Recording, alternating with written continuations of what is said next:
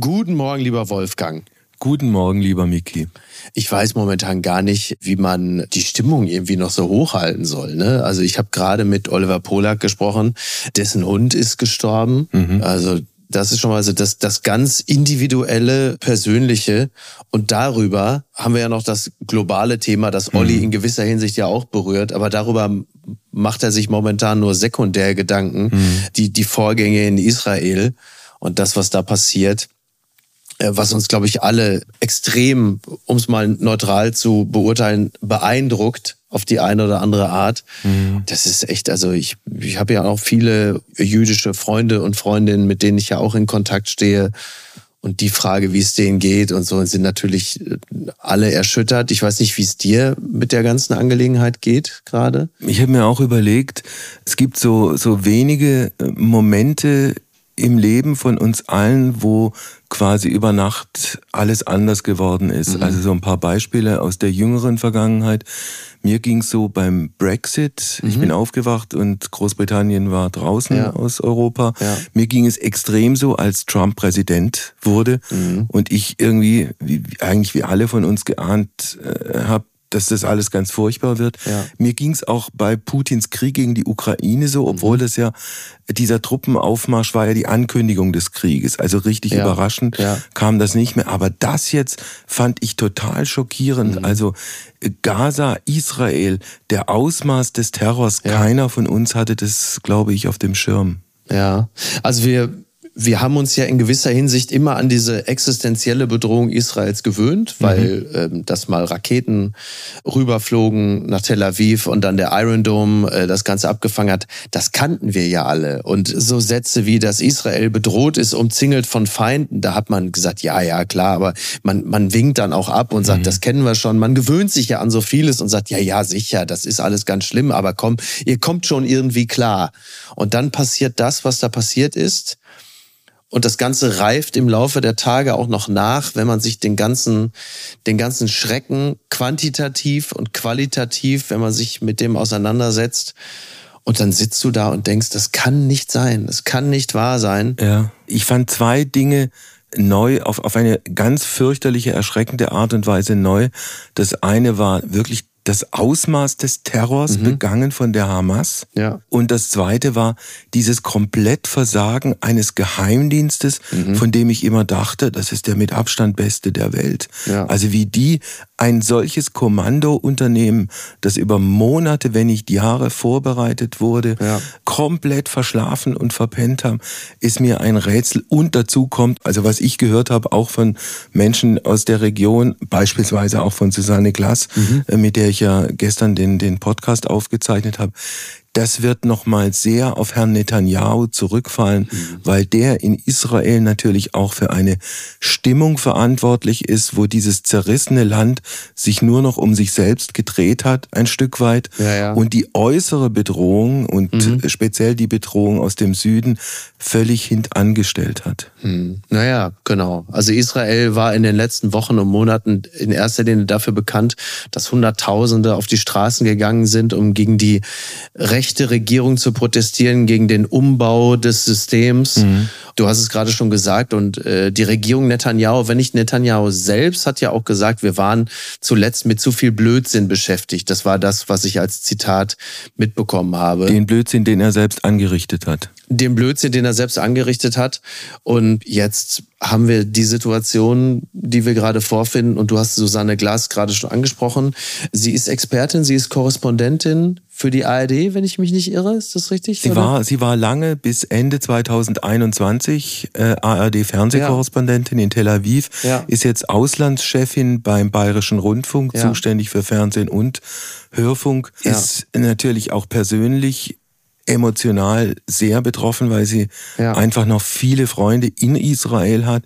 Im Übrigen auch viele Leute, die Palästinenser sind mhm. und die ja nun in Gaza in einer schrecklich ausweglosen Situation sind. Übrigens auch viele Palästinenser, die mit der Hamas überhaupt gar nichts anfangen können, ja, ja, die klar. zum Teil selbst von der Hamas bedroht und verfolgt werden und jetzt in dieser unfassbar schwierigen Lage sind, zu wissen, die Bomben werden fallen und mhm. gleichzeitig zu wissen, wir wissen nicht, wo wir hingehen können. Ja. Dein Gespräch mit Susanne Glass. Das hören wir jetzt. Danke, Wolfgang. Alles Gute. Es ist Sonntag, der 15. Oktober. Apokalypse und Filterkaffee. Heimspiel. Das Interview am Sonntag. Mit Wolfgang Heim. Sie ist die Auslandschefin des Bayerischen Rundfunks und des Bayerischen Fernsehens. Sie war lange bis Ende 2021 die ARD-Fernsehkorrespondentin in Israel und sie ist heute in diesen Tagen von Terror und Krieg unsere Gesprächspartnerin. Herzlich willkommen, Susanne Glass. Hallo, ich freue mich. Frau Glass, wir zeichnen Donnerstag auf, gehen drei Tage später am Sonntag online und wissen also nicht, ob Israel die Bodenoffensive gestartet hat, ob die Hisbollah möglicherweise eine zweite Front im Norden von Israel aufgemacht hat und vor allem, was mit den Geiseln ist. Womit rechnen Sie persönlich? Was ich definitiv weiß, ist, dass was jetzt passiert ist, eine Zäsur ist in der israelischen Geschichte. In der Geschichte eines Staates, der vor 75 Jahren gegründet wurde nach der Shoah, um den Jüdinnen und Juden eine sichere Heimat zu geben. Und ob sie es glauben oder nicht, ich habe ja relativ lange dort gelebt. Natürlich war dieses Sicherheitsgefühl immer schon äußerst labil, ganz klar, dieses Leben inmitten von Feinden, umgeben von Feindesländern. Aber man hat sich in Israel immer darauf verlassen, dass Militär und Geheimdienst die Lage unter Kontrolle haben. Und mit dem, was jetzt passiert ist, am vergangenen Samstag, am Simchat Torah, einem jüdischen Feiertag, dass Terroristen der Hamas in so großer Zahl ins Land kommen konnten, Geisel nehmen konnten, hunderte Menschen massakrieren konnten. Das ist eine Zäsur in der israelischen Geschichte und die wird noch lange psychologische Folgen haben und die politischen sind noch nicht absehbar. Also, dann gehen wir doch nochmal auf den Sonntag. Die Bodenoffensive, die wird kommen, ist abzusehen, wann die Israelis da reingehen? Das ist überhaupt nicht abzusehen, aber wenn ich jetzt meine Einschätzung abgeben muss, dann würde ich sagen, gar nicht ganz so schnell, weil was wir ja immer wieder berichten ist, äh, Gazastreifen 365 Quadratkilometer groß, 2,3 Millionen Einwohner da wuselt es vor kleinen Kindern. Das ist eine, ist so, äh, da gibt's ein Häusermeer. In, in diesen Kampf wollen die Israelis ja seit Jahren nicht hinein. Diesen äh, Bodenkampf haben sie vermieden. Ich glaube, es wird jetzt erstmal noch gebombt, gebombt, gebombt, so dramatisch und schlimm das ist, bis man vielleicht eher äh, weiß, dass viele Menschen den Gazastreifen schon verlassen haben, dass die Infrastruktur der Hamas so nicht mehr steht, bevor man mit Bodentruppen hineingeht. Und ja. auf der anderen Seite darf man nicht vergessen, im Norden der Libanon, die Hisbollah. Auch da wird ja im Moment partiell hinübergebombt, um, um von dort erstmal zu vermeiden, dass da nicht die zweite Flanke aufgemacht wird. Ja, was die Bomben auf Gaza angeht, Frau Glass, das wird ja für die Geiseln aller Wahrscheinlichkeit nach fürchterlich. Die Hamas hat angekündigt, für jeden Bombenangriff eine Geisel zu exekutieren und das auch noch im Internet zu übertragen. Das darf man sich überhaupt nicht vorstellen. Und ich war ja selber sehr oft in Gaza und ich habe mir immer gedacht, ich gehe nur so lange hinein, wo ich sicher sein kann, dass die Hamas es noch so einigermaßen, wie soll ich sagen, versucht, die Fassade einer Regierungspartei aufrechtzuerhalten und keine Geiseln zu nehmen. Es war auch mein persönlicher Horror, die Vorstellung als Geisel der Hamas zu enden. Also man darf sich das nicht vorstellen und man muss dazu auch wissen, dass gerade für Israelis, für Jüdinnen und Juden es unheimlich wichtig ist, alle die als Geiseln verschleppt wurden, zurückzubringen. Ja. Am liebsten natürlich lebend, aber auch die sterblichen Überreste.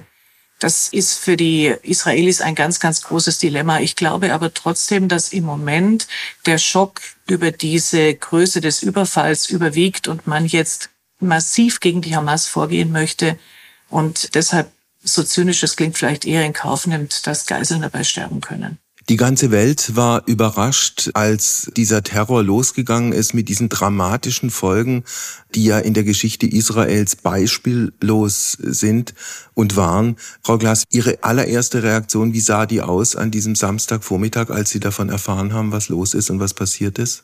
Na, die aller, allererste Reaktion war ja wie bei vielen Israelis, dass ich kriege ja immer noch den Alarm aufs Handy, dass eben wieder Alarm war, Hamas schießt Raketen auf Israel und das war eher Business as usual. Da dachte ich, okay, gut, da gibt's jetzt halt mal wieder Raketen und so haben die meisten Israelis reagiert. Als dann zu hören war, dass der Grenzzaun, diese massive Anlage, wo alle immer gedacht haben, da kommt ja eigentlich keine Fliege durch und maximal mal ein Mensch, wenn überhaupt, und dann steht da die ganze Armee und stoppt ihn, dass der an so vielen Stellen aufgebrochen werden konnte, dass so viele Kämpfer da waren. Das ähm, konnte ich mir persönlich gar nicht vorstellen. Und ich habe es auch mitbekommen an all meinen Freundinnen und Freunden in Israel. Die haben zuerst geschrieben, ja, ja, mal wieder ähm, Raketenalarm. Und jetzt sind die so geschockt, diese ja. Menschen, die sind regelrecht traumatisiert. Ihr Job, Frau Glass, war natürlich in diesen Stunden auch, die Berichterstattung für die ARD zu koordinieren, als Auslandschefin des bayerischen Fernsehens in diesem Fall auch. Das Problem war, dass der Studioleiter nicht in Tel Aviv war, sondern in München, was passieren kann, aber was natürlich zur Folge hatte, dass eine relativ junge Kollegin dann die ganze Last der Berichterstattung auf ihren Schultern hatte. Ja, aber jeder und jede, die nach Israel geht, um von dort zu berichten, weiß theoretisch, dass das auf jeden Korrespondentin, jeden Korrespondent zukommen kann. Und Sophie von der Tan, finde ich, die hat das dann auch wirklich sehr gut gemacht, weil sie unerschrocken äh, hingegangen ist und unerschrocken berichtet hat. Nichtsdestotrotz mussten wir sie von hier aus immer wieder bremsen, weil wir natürlich sagen, die Sicherheit unserer Mitarbeiter hat ähm, Priorität. Und wir haben eine Sicherheitsfirma jetzt auch angeheuert in Israel, die uns vorher eine Abschätzung gibt, wo kann man hin und dann auch bei den Drehs dabei ist. Also wir lassen unsere Leute jetzt nicht überall einfach mal ins Land fahren, ja. äh, egal wie es da aussieht. Kann man denn unter Sicherheitsaspekten einen Reporter oder eine Reporterin nach Gaza reinschicken? Naja, also im Moment sicher erstmal auch schon deshalb nicht, weil die Grenze zu ist. Also sie kommen mit Sicherheit nicht rein wenn es reingeht, und da denken wir ja schon drüber nach, dann wird es von Ägypten aus sein, von Rafah, wenn der Grenzübergang aufgeht. Das sind wir ja früher auch immer mal wieder reingegangen. Im letzten Gazakrieg ist ein Kollege über Rafah rein. Aber im Moment würde ich niemanden mhm. in den Gazastreifen schicken, ganz ehrlich gesagt. Wir haben aber natürlich Leute vor Ort, die seit vielen Jahren palästinensische Mitarbeiter und Mitarbeiterinnen, die für uns berichten. Und ähm, dieses Team, das gibt's ja noch im Gazastreifen. Sie haben vorhin gesagt, wie, wie schockiert Sie waren, als Ihnen das Ausmaß dieser Katastrophe klar geworden ist. Ausgehend davon, die Kernfrage, die sich letztlich alle stellen, ist die, wie konnte es passieren, dass Israel in diesem Zustand völliger Ahnungslosigkeit und Hilflosigkeit mit diesem Grauen konfrontiert wurde. Oder andersrum, wie groß muss das Versagen der Sicherheitskräfte, der Geheimdienste und im Übrigen auch der Regierung gewesen sein? Das ist ein riesiges Versagen und das wird noch aufgearbeitet werden. Ich bin mir absolut sicher. Jetzt will es ja im Moment keiner beantworten. Also diese Fragen lässt man zu. Die werden ja nicht nur vom Ausland gestellt, sondern die stellen ja die israelischen Kolleginnen und Kollegen ganz, ganz laut. Und wir hören dann alle vom Militärsprecher und auch von der Regierung, ja, ja, ihr habt alle ganz recht, aber jetzt konzentrieren wir uns erstmal auf den Krieg und danach wird das aufgearbeitet. Übrigens, viele haben ja Parallelen gezogen zum Yom Kippur-Krieg fast genau vor 50 Jahren, als Israel auch überrascht wurde an einem Feiertag und von zwei Fronten angegriffen wurde. Und dieser Yom Kippur-Krieg, den die Israelis dann ja, gewonnen haben, und zwar überragend gewonnen haben, wurde im Nachhinein auch aufgearbeitet und ein halbes Jahr später nach Beendigung musste Golda Meir, die damals Regierungschefin war, zurücktreten. Also ich glaube, da kommt schon noch einiges auf uns zu.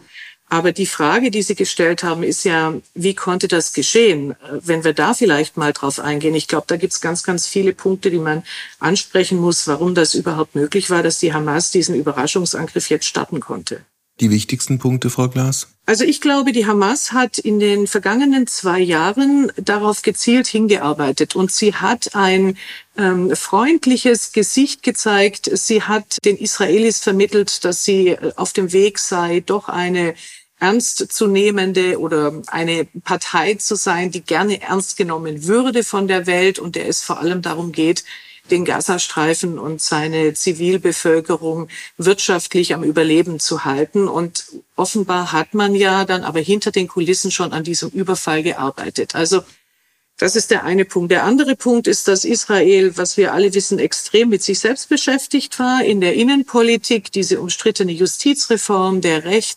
rechtsnationalen, ultrareligiösen Regierung, mit der auch Netanyahu versucht hat, sich gegen die Korruptionsverfahren zu schützen, die zu Demonstrationen geführt haben von Millionen Menschen gegen die Regierung. Das hat natürlich zur Folge gehabt, dass man so mit sich innenpolitisch beschäftigt war, dass man nicht mehr so sehr nach außen geschaut hat. Auch Teile von Militär und Geheimdienst haben sich ja von der Regierung mehr oder weniger losgesagt. Viele Reservisten haben damals angekündigt, dass sie nicht mehr zum Dienst erscheinen, wenn das so weitergeht mit der Regierung. Also die Hamas hat schon gemerkt, da ist gerade eine Regierung, die hat andere Probleme als äh, mit uns. Und was ich einen ganz extremen Punkt finde, ist, man hat über viele Jahre die ganze Palästinenser-Problematik extrem vernachlässigt. Ich habe immer wieder gehört, wir werden diesen Konflikt schon managen, wir kontrollieren den Konflikt, aber wir ja, lösen wissen wir nicht, haben wir gar kein Interesse mehr, müssen wir auch nicht, stand dahinter. Und man hat gar keine Ansätze mehr gemacht, den Konflikt mit den Palästinensern zu lösen. Ja. Das fällt jetzt der Regierung auch auf die Füße. Möglicherweise kommt noch ein weiterer Punkt dazu. Die israelische Regierung oder auch die israelischen Sicherheitsdienste haben sich sehr auf den Norden von Israel äh, spezialisiert im Hinblick auf die besetzten Gebiete, im Hinblick auf den Schutz der neu gebauten Siedlungen und das eigentliche Kernproblem gar nicht gesehen. Ja, genau. Man hat ja massiv jetzt auch in den vergangenen Monaten immer wieder Militäraktionen in dem Westjordanland gestartet, dort gegen Islamisten und gegen radikale Palästinenser und hat den Gazastreifen, was die Sicherheitslage betrifft, tatsächlich äh, massiv vernachlässigt. Das ist ganz eindeutig der Fall gewesen. Es bleibt aber trotzdem die, die große Ratlosigkeit angesichts eines Geheimdienstes wie des Mossad. Der Mossad gilt als einer der besten Geheimdienste der Welt. Der hat jeden Grashalm wachsen hören in Eritrea oder sonst wo auf der Welt. Und ein solches Kommandounternehmen, das über Monate, wenn nicht Jahre vorbereitet wurde, man muss ja tausende von Raketen und Munition irgendwo positionieren. Man muss diese, diese kleinen Killerkommandos, klein im Sinne von zwei oder drei Leute, die da mit ihren Motorrädern durchgegangen sind, entsprechend ausbilden und trainieren. Und keiner hat irgendetwas davon mitbekommen. Ja, Herr Heim, ich ich bin genauso ratlos wie Sie. Ich stelle mir diese Frage ständig und ganz Israel stellt sich diese Frage. Ich habe zu meiner Zeit als Korrespondentin noch mitbekommen, dass tatsächlich auch viele Spione der Israelis im Gazastreifen waren. Die haben die Hamas infiltriert. Da waren Leute da, die sind nach Monaten wieder aufgeflogen und, und haben da wirklich äh, im Gazastreifen Spitzeldienste geleistet. Also wie das sein konnte, dass man da keine Tipps bekommen hat, ich habe keine Ahnung. Und das führt jetzt aber auch bei mir zu einer gewissen Verunsicherung, weil wenn es bisher hieß, die Israelis bombardieren den Gazastreifen und bombardieren ganz gezielt militärische Stellungen der Hamas, und die Zivilbevölkerung leidet darunter, wenn sie möglicherweise als menschliche Schutzschilde benutzt wird. Aber die Israelis wüssten ganz genau, wo man in Gaza bombardieren muss, um einen Hamas-Aktivisten zu treffen. Da habe ich das früher immer geglaubt und dachte, ja, die haben ja so tolle Informationen, die werden das schon wissen. Jetzt stellt sich mir die Frage, wie gut sind eigentlich diese Informationen jetzt, auch wenn man da bombardiert im Gazastreifen?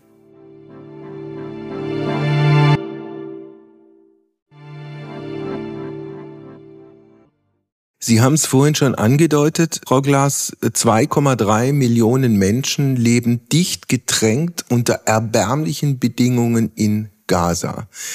Wie groß ist der Anteil der Israelis, der israelischen Regierung an eben diesen Lebensbedingungen und inwieweit wären sie dann möglicherweise konjunktiv auch mitverantwortlich für den Hass, der ihnen entgegenschlägt? Also der Gazastreifen wurde von den Israelis an die Palästinenser übergeben. Dafür sind die Palästinenser allein verantwortlich. Die wollten den Gazastreifen, die Israelis haben ihn übergeben. Die Hamas und die Palästinenser haben bei der Übernahme des Gazastreifens sehr viel Infrastruktur, die die Israelis gebaut hatten, zerstört. Also das ist tatsächlich würde ich mal sagen, die ganz eigene Schuld. Dann aber haben Israel und Ägypten, Ägypten nicht zu vergessen, den Gazastreifen abgeriegelt und natürlich dafür gesorgt, dass dadurch die wirtschaftliche Not immer größer wurde. Es gibt doch schon lange viel zu wenig Strom, es gibt kaum Wasser, es gibt viel zu wenig Lebensmittel, wenn es nicht das Hilfswerk der Vereinten Nationen gäbe, das den Palästinensern hilft, das dort Schulen aufbaut, Kindergärten aufbaut. Nahrungsmittel diesen äh, Menschen bringt, dann wäre das äh, doch nicht mehr überlebensfähig gewesen, schon längst nicht mehr. Und jetzt äh, sehen wir, dass sich dadurch natürlich auf der einen Seite die Leute radikalisieren, weil es ihnen so gotterbärmlich geht. Aber auf der anderen Seite habe ich die Feststellung gemacht, dass sehr, sehr viele in Gaza die Hamas auch hassen. Und mir tut es wirklich weh, wenn wir jetzt die ganzen Palästinenser mit Terroristen gleichsetzen. Das darf man auf gar keinen Fall machen. Im Gazastreifen nach allen Umfragen vielleicht ein Drittel, das noch hinter der Hamas steht. Aber viele haben die Hamas gehasst, sind von der Hamas abgefallen. Und ich glaube, Hamas schlägt auch deshalb jetzt so heftig zu, um die eigene Bevölkerung wieder hinter sich zu bekommen. Das ist ein Teufelskreis auch für die Israelis. Und die Hamas hat ja auch äh, eigene Leute massakriert. Natürlich. Von der Fatah beispielsweise in der Vergangenheit. Natürlich. Und hat im Übrigen, wenn ich das so sagen darf, eigentlich nur ein Existenzrecht in Zeiten von Krieg, Terror und Gewalt. Wenn ein Land befriedet ist, braucht es keine Hamas mehr. Nö. Und die Hamas wurde ja auch im Vorfeld schon unter anderem von der Europäischen Union als Terrororganisation eingestuft. Also ganz klar. Und man hat damals im innerpalästinensischen Bruderkampf zwischen der eher gemäßigten Fatah-Partei, die im Westjordanland noch herrscht, die die PLO beherrscht, von der auch der offizielle Palästinenserpräsident Abbas kommt, hat die Hamas bei der Übernahme des Gazastreifens Leute von Dächern gestoßen und so weiter. Also die haben die eigenen Leute umgebracht. Das war immer schon klar. Das sind Terroristen, das sind äh, die Radikalen. Aber wie gesagt, sie haben in den vergangenen Jahren dann auch sich so ein bisschen den Anschein gegeben, dass sie versuchen würden, eine normale Partei zu werden. Sie haben ja auch versucht, in den arabischen Staaten da Botschafter zu entsenden, aber das war offensichtlich alles Tarnung. Jetzt zeigt die Hamas ihr wahres Gesicht oder hat es schon gezeigt. Jetzt hat auch Israel angekündigt, die Wasserversorgung abzustellen. Es gibt keinen Strom mehr. Es werden keine Lebensmittel mehr nach Gaza durchgelassen. Wird das den Hass auf Israel und die Israelis nicht zwangsläufig steigern? Ich glaube schon, dass es den Hass auf die Israelis steigern wird, vollkommen klar. Aber es ist auch schwer zu sagen.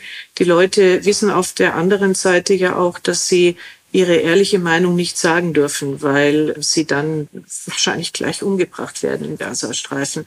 Aber es gibt schon auch viele, jetzt mit denen ich telefoniere, zu denen ich noch Kontakt habe, die sagen mir, dass sie entsetzt sind über die Gräueltaten, die dort passiert sind und dass sie damit nichts zu tun haben wollen. Also es gibt schon sehr viele Menschen auch, die sagen, um Gottes Willen, damit müssen wir Palästinenser jetzt ewig leben, was da passiert ist.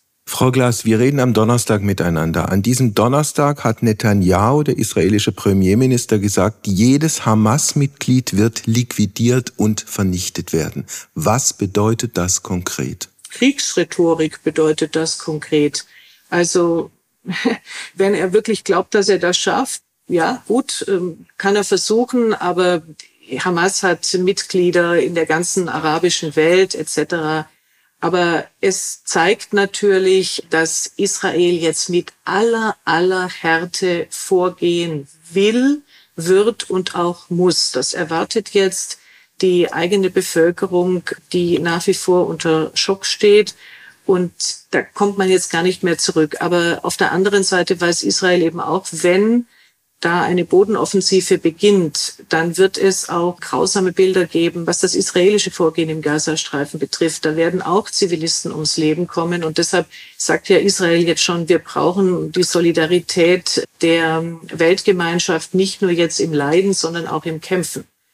Das wird noch sehr hart werden. Gleichzeitig, Frau Glas, die Hamas, Sie haben es gesagt, benutzt Menschen als menschliche Schutzschilde. Dann gibt's diese 100, 120, 150 Geiseln in der Hand der Hamas, die ja schon angekündigt hat, für jeden Luftangriff eine Geisel zu exekutieren und das möglicherweise dann, wie gesagt, auch im Netz zu übertragen. Das wird ganz furchtbar werden, aber Israel kann sich da auch nicht erpressen lassen. Und ich glaube nicht, dass ähm, diese Einheitsregierung, die Netanyahu jetzt ja gebildet hat, wo er versucht hat, das innenpolitisch bisher gespaltene Land wieder hinter sich zu einen, dass die sich erpressen lassen werden von diesen Bildern, sondern wenn solche Bilder dann im Netz zirkulieren, wird das auch zu einer gewissen Radikalisierung der israelischen Gesellschaft führen und es wird auch dazu führen, dass die Soldaten mit noch größerer Härte im Gazastreifen vorgehen. Ich frage mich aber im Übrigen auch, wie viele dieser Geiseln tatsächlich noch am Leben sind. Das wissen wir ja auch nicht. Es gibt für die Menschen in Gaza letztlich keine Chance rauszukommen. Ägypten hat jetzt äh, den möglichen Fluchtkorridor auch geschlossen, weil sie keine, keine Flüchtlinge haben wollen auf ihrem Territorium, auch keine Hamas-Terroristen. Im Übrigen, was sollen und was können die Menschen in Gaza tun? Sie können beten, wenn sie denn an Gott glauben. Sie können versuchen, in die Schutzräume der Schulen zu gehen, die da geöffnet sind. Die sind aber alle längstens überfüllt und ganz davon abgesehen, eine dieser Schulen in der früherer Zeit immer Menschen Schutz gefunden haben, wurde mittlerweile auch von Bomben der Israelis getroffen. Da sind auch sehr viele gestorben ich bin ja mit vielen in Kontakt, ich telefoniere mit denen, die sitzen zum größten Teil weiterhin in ihren Wohnungen, hören ständig die Einschläge neben sich, hören die Sirenen und hoffen, dass ihnen nichts passiert. Ich persönlich hoffe, dass es irgendwann einen humanitären Korridor gibt und dass doch Menschen den Gazastreifen verlassen können in Richtung Ägypten, bevor es zu einer Bodeninvasion kommt. Aber sicher weiß man das natürlich auch nicht. Aber es könnte im Interesse der Israelis sein, dass doch Zivilisten den Gazastreifen verlassen. Allerdings gehen da dann ja wieder Hamas-Terroristen mit ja. und die will auch Ägypten nicht reinlassen. Eben. Und Sie brauchen natürlich für solche Unternehmungen auch Vermittler. Wer könnte vermitteln? Kann Ägypten vermitteln? Kann äh, Herr Abbas von der Fatah möglicherweise da noch eine Rolle spielen oder ist er längst aussortiert? Der Abbas ist aussortiert. Abbas ist ja mit ein Grund, warum das jetzt so heftig zur Sache geht innerhalb der Palästinenser. Abbas ist 87 Jahre alt. Abbas hat seit 2006 keine Wahlen mehr zugelassen, weil er ganz genau weiß, dass er möglicherweise mit seiner Fatah-Partei gegen die Hamas verlieren wird. Diese ganze PLO ist ein korrupter Haufen, das wissen die Palästinenser auch und sie haben jedes Vertrauen in Abbas verloren. Und deshalb ist ja auch die Hamas so stark geworden in Abgrenzung zur Fatah-Partei von Abbas. Abbas macht eine ganz, ganz schlechte Figur. Er hat es ja nicht mal geschafft, sich von diesen Massakern und Morden wirklich zu distanzieren. Er will sich jetzt äh, von den Russen empfangen lassen. Aber Abbas können wir, ich sage es jetzt mal ganz, ganz knallhart, den kann man da vergessen. Wer vermitteln kann, ist traditionell Ägypten, hat in der Vergangenheit immer vermittelt. Katar kann vermitteln. Katar hat ja auch in der Vergangenheit die Hamas äh, mit vielen Millionen Dollar finanziert. Und wen ich schon sehe, ist jetzt auch der türkische Präsident Erdogan, der sich ja angeboten hat als Vermittler. Ich glaube, der wäre auch eine Figur, die da noch etwas erreichen könnte. Wobei, was Korruption angeht, Frau Glass, der israelische Premierminister ja, ich glaube, aktuell immer noch vor Gericht steht, wegen des Verdachts der Korruption in großem Umfang und der persönlichen Bereicherung ebenfalls in großem Umfang. Ja, ja. Also das auf jeden Fall, das wissen wir ja. Ich bin sicherlich unverdächtig, Netanyahu da in Schutz zu nehmen. Aber die Korruption innerhalb der palästinensischen Autonomiebehörde, die hat dann noch schon noch andere Dimensionen. Und dort steht auch keiner vor Gericht wegen Korruption. Ganz im Gegenteil. Da würde eher jemand vor Gericht stehen, der offen in der Westbank die Korruption innerhalb der PLO anspricht und kritisiert. Wobei, also was Netanyahu angeht, es gibt da vielleicht doch noch einen anderen Aspekt.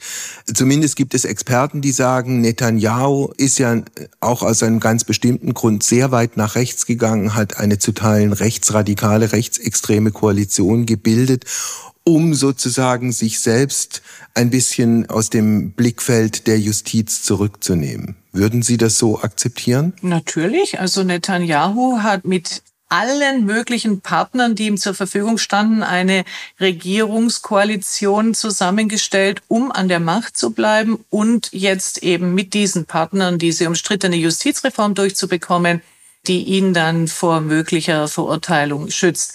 diese Partner, die sind ja, wenn wir mal draufschauen, jetzt auch seine große Krux. Da hat er den Sicherheitsminister Ben Quir, das ist ein Scharfmacher, ein Siedler, der äh, in der Vergangenheit nichts ausgelassen hat, um gegen Palästinenser zu hetzen, der ganz offen gesagt hat, er würde gerne alle Palästinenser vernichten. Und auf der anderen Seite ist er gemeinsam mit äh, ultrareligiösen Parteien in dieser Regierungskoalition, deren großes erklärtes politisches Ziel es immer war, ihre eigenen Leute vom Militärdienst befreien zu lassen. Also wie soll er denn mit diesen Leuten in einer Regierung jetzt in einen Krieg gegen die Palästinenser ziehen? Das war ihm schon klar. Und das war jetzt ja auch mit, denke ich, der einzige Grund, warum er der Opposition angeboten hat, eine Einheitsregierung mit ihm zu stemmen, weil er weiß, dass er ohne die Oppositionsparteien gar keine Chance hat. Ich wollte gerade fragen, ist es eine kluge Entscheidung, eine Regierung des nationalen Notstandes dann auszurufen? Ja, absolut. Ja. Wie ist es überhaupt jetzt in, aktuell in Israel? Sie haben ja noch diese, diese ganzen Kontakte. Also vor dem Hintergrund dieser Justizreform, der Anti-Netanyahu-Demonstrationen, des Umstandes, dass dieses Land zutiefst zerrissen ist, spielt das jetzt aktuell noch eine Rolle oder sagt man, die Bedrohung von außen und der Terror von außen, all das zusammengenommen, war so groß, wir müssen zusammenstehen, egal was vorher war? Ja, das ist eindeutig so.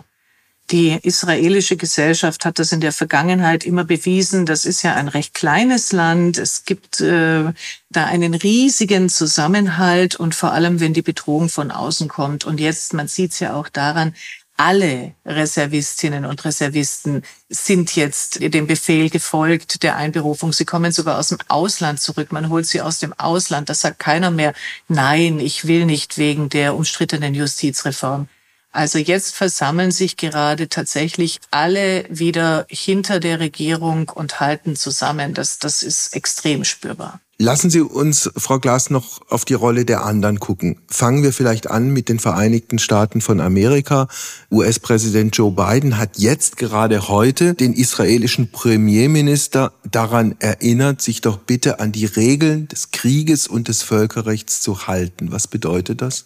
Dass offensichtlich die USA auch befürchten, dass es einen extrem blutigen, grausamen Krieg geben könnte, wenn Bodentruppen in Gaza einmarschieren. Auf der anderen Seite sind die USA traditionell die wichtigsten Verbündeten Israels schon immer gewesen. Die USA unterstützen Israel mit mehr als drei Milliarden Dollar pro Jahr.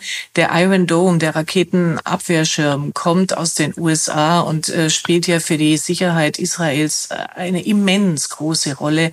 Also die USA sind sehr, sehr wichtig an der Seite Israels und gleichzeitig sind die USA mutmaßlich auch das einzige Land, der Welt, auf das Netanyahu hört, auf das die Israelis hören. Also wenn Biden jetzt den Finger hebt und sagt, bitte passt auf, was ihr da jetzt tut, dann dürfte das Gehör finden. Nichtsdestotrotz, jetzt im Moment denkt Israel, denkt Israels Regierung an sich selbst und an Rache und aber auch an Sicherheit in Zukunft. Alle gehen davon aus, dass der Iran, dass die Mullahs die Drahtzieher dieser großen Terroraktion waren und sind. Ohne den Iran wäre das logistisch überhaupt nicht möglich gewesen.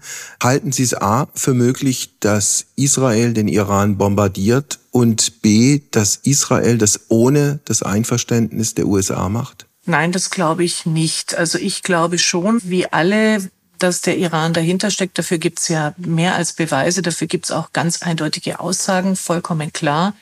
Aber ähm, Israel weiß wohl, dass ein direkter Angriff auf den Iran für beide Länder in die Katastrophe führen würde. Also ich glaube nicht, ähm, dass die Israelis das jetzt tun. Ich glaube, sie versuchen es eher über Bande, indem sie die Verbündeten und ähm, die Terroristen, die vom Iran unterstützt werden, jetzt massiv bekämpfen. Hisbollah im Libanon, ja. nach Syrien hat man jetzt auch schon vereinzelt geschossen und eben die Hamas. Welche Rolle spielen die anderen arabischen Länder, speziell Saudi-Arabien. Also es hat ja quasi von den USA vermittelt ein fast unterschriftsreifes Abkommen gegeben zwischen Israel auf der einen Seite und Saudi-Arabien auf der anderen Seite. Wie, wie wird es mit diesem Binnenverhältnis weitergehen? Das war ja ganz interessant. Man hat den Palästinenser-Konflikt so bisschen aus den Augen verloren, auch absichtlich von Seiten der israelischen Regierung und hat sich stattdessen darauf fokussiert, mit anderen arabischen Ländern Friedensabkommen, Annäherungsabkommen zu schließen. Das hat damals noch ähm, die Regierung unter US-Präsident Trump sehr massiv gemeinsam mit Netanyahu eingefädelt. Und diese Strategie war ja auch eine gute, weil man gehofft hat, dass wenn sich Israel an andere arabische Länder annähert, dass die dann möglicherweise wiederum Einfluss auf die Palästinenser nehmen könnten. Und jetzt stand man kurz vor dem Momentum, tatsächlich mit Saudi-Arabien zu einer historischen Annäherung zu kommen. Das kann dem Iran nicht gefallen haben. Und ich glaube, dass das mit ein Grund ist, warum jetzt Iran auch massiv nochmal Hamas unterstützt hat und warum jetzt gerade dieser Großangriff der Hamas kommt, weil jetzt ist dieses Momentum vorbei. Saudi-Arabien kann jetzt sich nicht an Israel annähern. Also da ist ein extremer Rückschritt passiert. Welche Rolle spielt Europa, die Europäische Union, oder kann man sich die Frage sparen? Sie können die Frage schon stellen, aber die Europäische Union wird in Israel lange äh, nicht mehr wirklich gehört mit der Forderung nach der Zwei-Staaten-Lösung. Ja, das geht zum einen Ohr rein, zum anderen raus in Israel. Außerdem fühlt man sich von der Europäischen Union häufig auch ungerecht behandelt, weil es da Länder gibt, die die Palästinenser unterstützen, unterstützt haben in der Vergangenheit. Also die Europäische Union, man weiß, dass es sie gibt, aber ähm, politischen Einfluss, würde ich mal sagen, hat sie eher nicht auf die israelischen Handlungen. Hat Deutschland, hat die Bundesregierung Einfluss? Noch am ehesten innerhalb der EU auf jeden Fall. Also die Annäherung zu Deutschland, und das ist ja eigentlich wunderbar, wenn man sich überlegt, 75 Jahre oder noch etwas mehr nach der Shoah, das ist schön und die Deutschen sieht man schon als Verbündete. Aber auch hier sagt man, Deutschland hat zu Recht nach dem Holocaust ähm, den Pazifismus entwickelt und in Israel, da geht das eben anders. Da sagt man, wir müssen zu den Waffen greifen, um unser Existenzrecht zu verteidigen. Und auch deshalb glaubt man, dass da Deutschland die Psychologie gar nicht so wirklich nachvollziehen kann, die dahinter steht. Und ich möchte es nochmal betonen, wir haben es noch gar nicht so ganz angesprochen, was jetzt wirklich die ganz große Frage ist, ist dieses Existenzrecht Israels in Gefahr? Und das wiederum treibt die Leute um extrem. Ja, sie, sie sorgen sich um das Existenzrecht ihres Staates. Aber abgesehen von der Hamas, abgesehen vom Iran, wer außer den üblichen Verdächtigen also bezweifelt tatsächlich das Existenzrecht Israels. Naja, Sie sagen, abgesehen vom Iran, der Iran ist ein extrem mächtiger Player in der Region. Und die arabischen Länder haben sich ja auch noch nicht so ganz positioniert. Es gibt zwar jetzt Annäherungen ähm, an Israel, aber wie gesagt, also da gibt es viele arabische Länder, die da möglicherweise umschwenken könnten. Und es ist ein kleines Ländchen, gucken Sie sich auf, Sie kennen es sehr gut, Herr Heim, ich weiß, aber auf der Landkarte an und schauen Sie, welchen großen Länder, arabische Länder drumherum sind. Also diese Angst, dass Israel wieder ausgelöscht werden könnte, die ist jetzt massiv. Das sagen mir alle meine jüdischen Freundinnen und Freunde. Das, was Sie gerade geschildert haben, gilt jetzt sozusagen für die Zeit nach dem großen Terror, weil davor hätte man ja auch sagen können, Israel hat eine bestens ausgerüstete Armee. Israel hat mit einer gewissen Wahrscheinlichkeit die Atombombe. Und Israel hat vor allem die große Schutzmacht USA. Ja, so hat man das ja auch immer gesehen, aber jetzt weiß man, dass Israel immens verwundbar ist. Und wie gesagt, haben wir eingangs auch schon besprochen, das wird noch große psychologische Auswirkungen haben. Jetzt ist erstmal der Schock noch da, aber dieses Trauma, das wird lange anhalten. Wenn ich nochmal kurz auf Deutschland kommen darf, es hat auch Anti-Israel-Demonstrationen gegeben in Deutschland, Terrorfeiern in Berlin, Neukölln beispielsweise. Wird sowas in Israel registriert ja. oder spielt das keine große Rolle? Doch, das spielt eine Rolle, das wird registriert und das zahlt ja wieder ein auf diese Menschen, die Angst jetzt haben ums Existenzrecht und die sagen, wir brauchen einen Staat, in dem wir sicher sind, wenn wir doch sehen, wie groß der Antisemitismus in vielen, vielen anderen Ländern ist, mitten in der EU. Das, das guckt man sich ganz genau an und das ist ja, wenn, wir ehrlich sind, auch erschreckend und widerlich. Sie haben den Emir von Katar äh, vorhin kurz angesprochen. Der ist auf Staatsbesuch in Deutschland. In dieser Woche Empfang beim Bundeskanzler, beim Bundespräsidenten. Der Emir war zumindest auch der Hauptsponsor der Hamas-Terroristen. Ja, ja. Ich war da selbst äh, manchmal mittendrin, wenn ich im Gazastreifen in einem dieser großen Hotels war gab's äh, häufiger mal die Geldübergabe. Also da kamen regelmäßig die Menschen aus Katar mit feinen Anzügen, Männer, alles Männer und großen Koffern und haben da die Millionen gebracht, um die Hamas zu finanzieren. Ja, mit, mit Katar, das ist halt äh, die Schwierigkeit, die Krux, genauso wie mit Saudi-Arabien. Eines ist Realpolitik nach dem Motto, wir brauchen sie, wir, wir brauchen sie als Vermittler in der Region und wir wissen ganz genau, sie spielen auch mit den Schmuddelkindern. Ja. Aber ich glaube, Katar wäre schon wichtig äh, zu haben, denn Katar könnte vermitteln möglicherweise und auch auf einen Geisel, auf eine Freilassung der Geiseln dringen. Wobei, was Katar angehört, zur Wahrheit gehört im Übrigen auch, dass Katar Großinvestor ist bei der Deutschen Bank und bei Volkswagen. So viel zum Thema Doppelmoral in Deutschland. Ich habe doch da auch mal was von Fußball gehört. Stimmt. Es gab mal eine Fußball-WM, die aber so katastrophal für die deutsche Mannschaft ausgegangen ist, dass ich sie schon aus meinem Gedächtnis getilgt habe. Frau Glas, eins noch zu Russland. Ist Russland letztlich, wenn man es genau betrachtet, der Haupt oder wäre Russland der Hauptprofiteur eines langen und blutigen Krieges? Ist es doch jetzt schon. Ich denke mir die ganze Zeit, wer schaut im Moment in die Ukraine, was da passiert? Wir sind alle so geschockt von den Vorgängen in Israel. Ich selber plane eine Sondersendung nach der anderen weil ich der Meinung bin, dass das wichtig ist, da hinzuschauen. Und da rutscht jetzt ähm, Russland so ein bisschen äh, hinten runter. Und wie zynisch ist es denn, dass Lavrov sich angeboten hat als Friedensvermittler zwischen Israel und, und der Hamas, während Russland in der Ukraine Kriegsverbrechen begeht und, und diesen Angriffskrieg äh, weiterführt. Natürlich ist Russland ein Profiteur. Und auch da glaube ich wiederum, dass man das im Iran mit großer Freude sieht, was da gerade passiert. Also oder was eben auch nicht gesehen wird. Sie haben, Frau Klaas, zum Schluss unseres Gespräches einen Wunsch frei für Israel, für die Israelis und für die Palästinenser. Was wünschen Sie?